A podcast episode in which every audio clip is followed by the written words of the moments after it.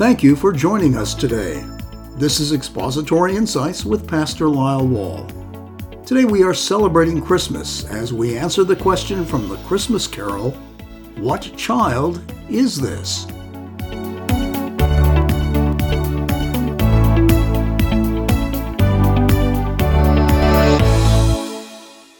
Finally, it is Christmas Eve.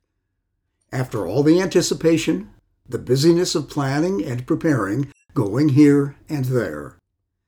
Beyond those activities and feelings, to many this is the most beautiful and special time of the year. Why? If you ask people why, they usually will give you an answer or two. Most are familiar ones. It's so beautiful with all the lights, decorations, music, the warm, touching memories of Christmases in the past. Most people are in a good mood. The special times of being with family and friends, of reconnecting with them, sharing a meal, and catching up. You get a chance to unwind, be off work, take it easy. Polls for a good number of years have shown that the top three things defining Christmas, in varying orders, are time with family, presents, and food. Here in Canada, the percent of people who think the season is primarily a religious celebration has dropped down to just 10%. Just one out of 10. A poll in the UK gave people 12 possible reasons for Christmas being important to them, and people could select as many reasons as they wished. At the bottom of the list, in position number 12, was attending a religious service. That is the least important. One up from that, at number 11, was celebrating the birth of Jesus Christ. This is slightly better, but not much. Presents usually top the list with kids, and also with many adults. Some children have big dreams about what they want and match them with equally big schemes. One little boy really wanted a watch for Christmas. He just had to have it. So he begged his parents for it every day. It became so annoying that his father finally issued an order.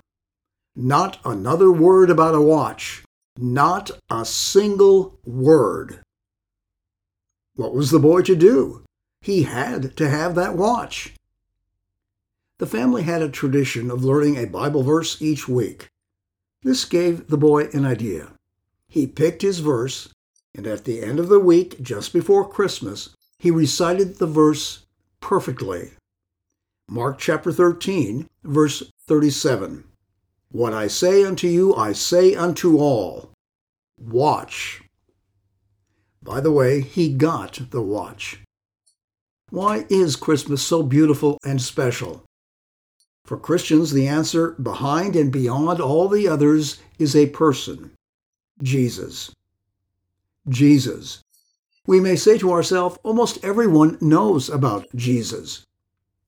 But what do we know about Jesus?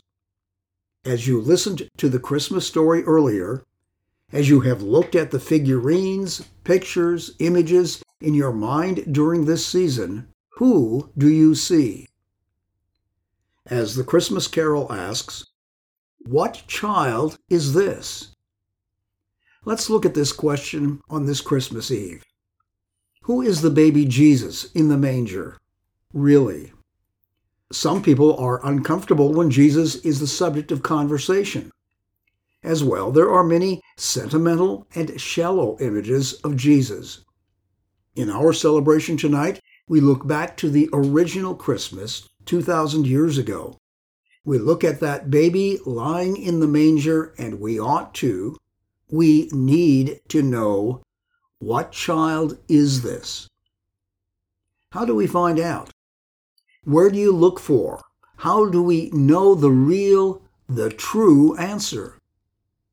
Some say it's all up to you, to each individual to have your own picture and answer. There never can be any certainty in this kind of thinking, which leaves us out on the stormy and deadly sea of relativity.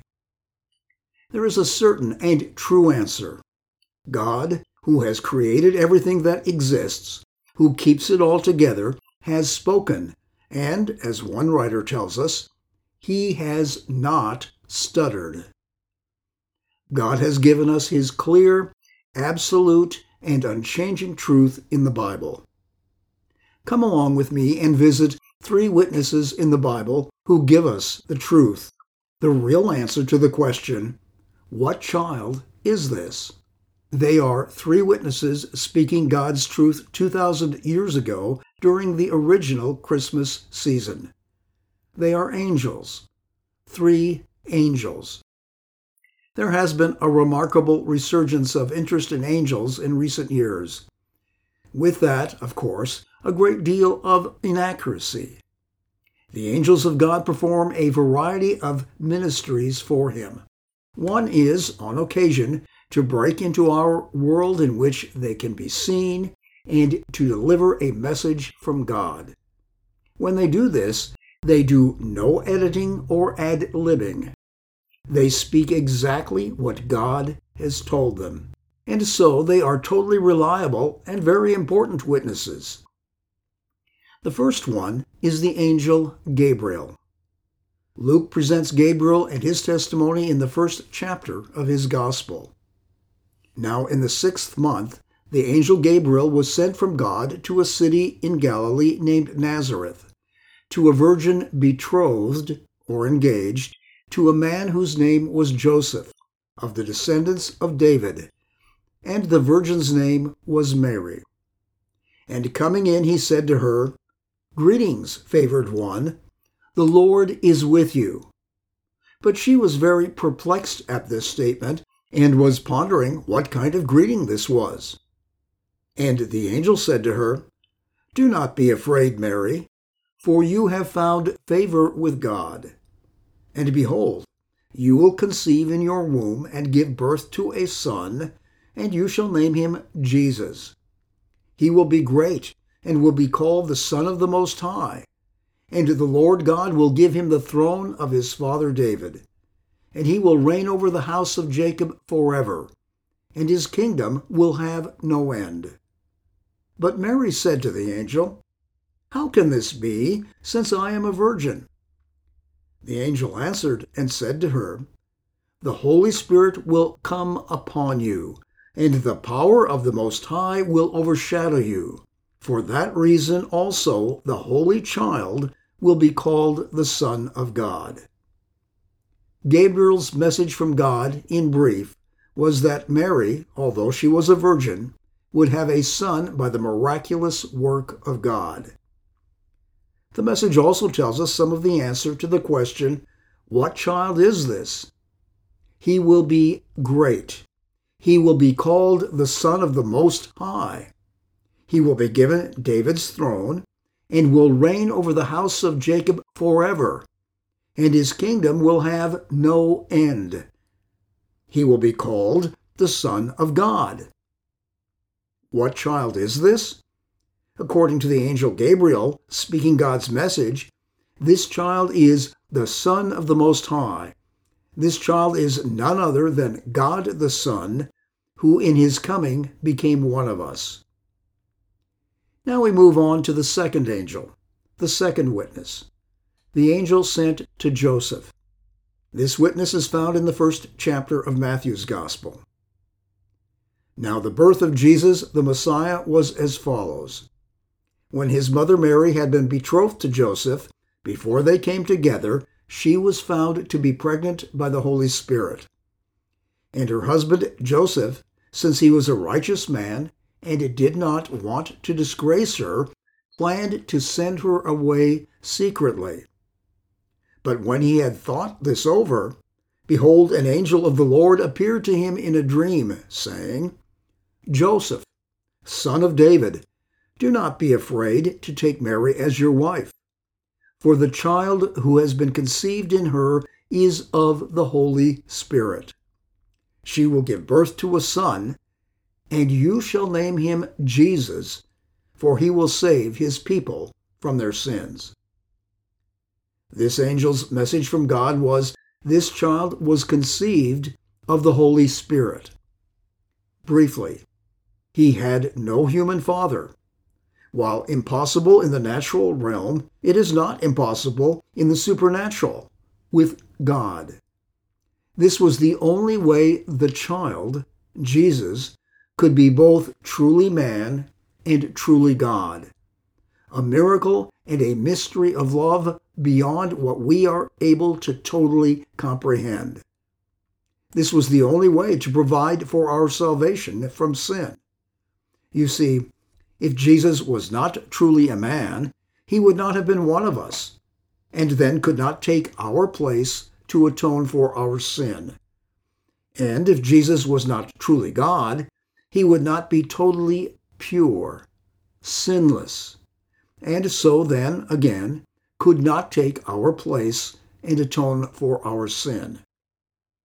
The angel also said, This child's name will be Jesus, meaning the Lord's, God's salvation. And this child will save his people from their sins. What child is this? According to God, through the angel sent to Joseph, he is the Lord's salvation, Emmanuel, God with us. That brings us to our third and last witness, the angel sent to the shepherds. We find this angel's message from God in the second chapter of Luke's Gospel. In the same region, there were some shepherds staying out in the fields and keeping watch over their flock at night. And an angel of the Lord suddenly stood near them, and the glory of the Lord shone around them, and they were terribly frightened. And so the angel said to them, Do not be afraid, for behold, I bring you good news of great joy, which will be for all the people. For today in the city of David there has been born for you a Savior, who is Christ the Lord. What child is this? The child is good news of great joy for everyone. What child is this? This child is a Savior who is Christ the Lord. He is the long awaited Messiah, the Christ who is God. He is everyone's hope, the one and only hope of salvation from sin. What child is this? The child is the one for whom the brilliant radiance of God's holy glory blazed across the desolate dark night sky, which was then filled with a multitude, perhaps millions, of God's holy angels praising God and saying, Glory to God in the highest, and on earth peace among people with whom he is pleased. This child is the one who brings the highest glory to God the Father in heaven, and peace to people on earth with whom he is pleased. Three witnesses speaking one message, God's message. What child is this? God the Son entering humanity as the only perfect one. And so he and only he could pay the price to provide cleansing and forgiveness for our sin. Our sin. Every one of us has sinned, and our sins separate us from God. The Bible states it clearly. All have sinned and fall short of the glory of God. Again, the wages of sin is death, that is, being separated from life with God, from a relationship with Him, and so under, facing, his judgment. The good news of great joy is that the gracious, free gift of God is eternal life in Christ Jesus our Lord. Jesus, the one who entered this world as one of us on the original Christmas in Bethlehem. If the child in the manger is not eternal God in human form, who went on and died on the cross to pay for our sins, and was raised from the dead in victory over sin and death for us, then the original Christmas story is only a nice, sentimental story. Even worse, it is a lie. On this Christmas Eve, each one of us face the question What child is this? This question faces each one of us personally, and we cannot escape it. Do I know the child in the manger is the Savior of the world? Do I know him as my Savior? There is a story about a man on Christmas Eve sitting silently by himself by his fireplace, thinking about the meaning of Christmas. He thought, There is no point to a God who becomes a man. Why would he want to do that? Why would he choose to be born in a cattle stall? The whole thing is absurd. Then there was a strange noise outside he looked and saw a small gaggle of geese honking and flopping in the snow. They must have decided to fly south too late, he said to himself. Feeling some compassion, he went out and tried to shoo them into his barn. But the more he tried to help them, the more they panicked. He thought, if only they could understand. I'm trying to help them, to do what's best for them. How can I make them understand? If I could become one of them for just a minute, they could see, understand. At that moment, he thought of Christmas again, and he realized that Christmas is not absurd at all. God became one of us to show us, to enable us to understand that He could save us from our sin bring us out of the cold night of sin into his everlasting love and life. The meaning of Christmas, the true meaning of life, is wrapped up in Jesus. Yes, he came as that child in a manger. He came as the Savior of the world, the God over all creation. It is my deep desire and prayer that not one of us will come to the end of this Christmas Eve without knowing that Jesus, this child, is his or her Savior. If you are not sure or have questions, we would be glad to talk with you so you can know and receive the greatest present ever given Jesus. Contact us. For all of us who know this child and his salvation personally, let's make sure that our celebrations tonight and tomorrow include both quiet, reverent worship and joyful praise because this child is the Savior of the world. He is our Savior, is God the Son with us. Amen.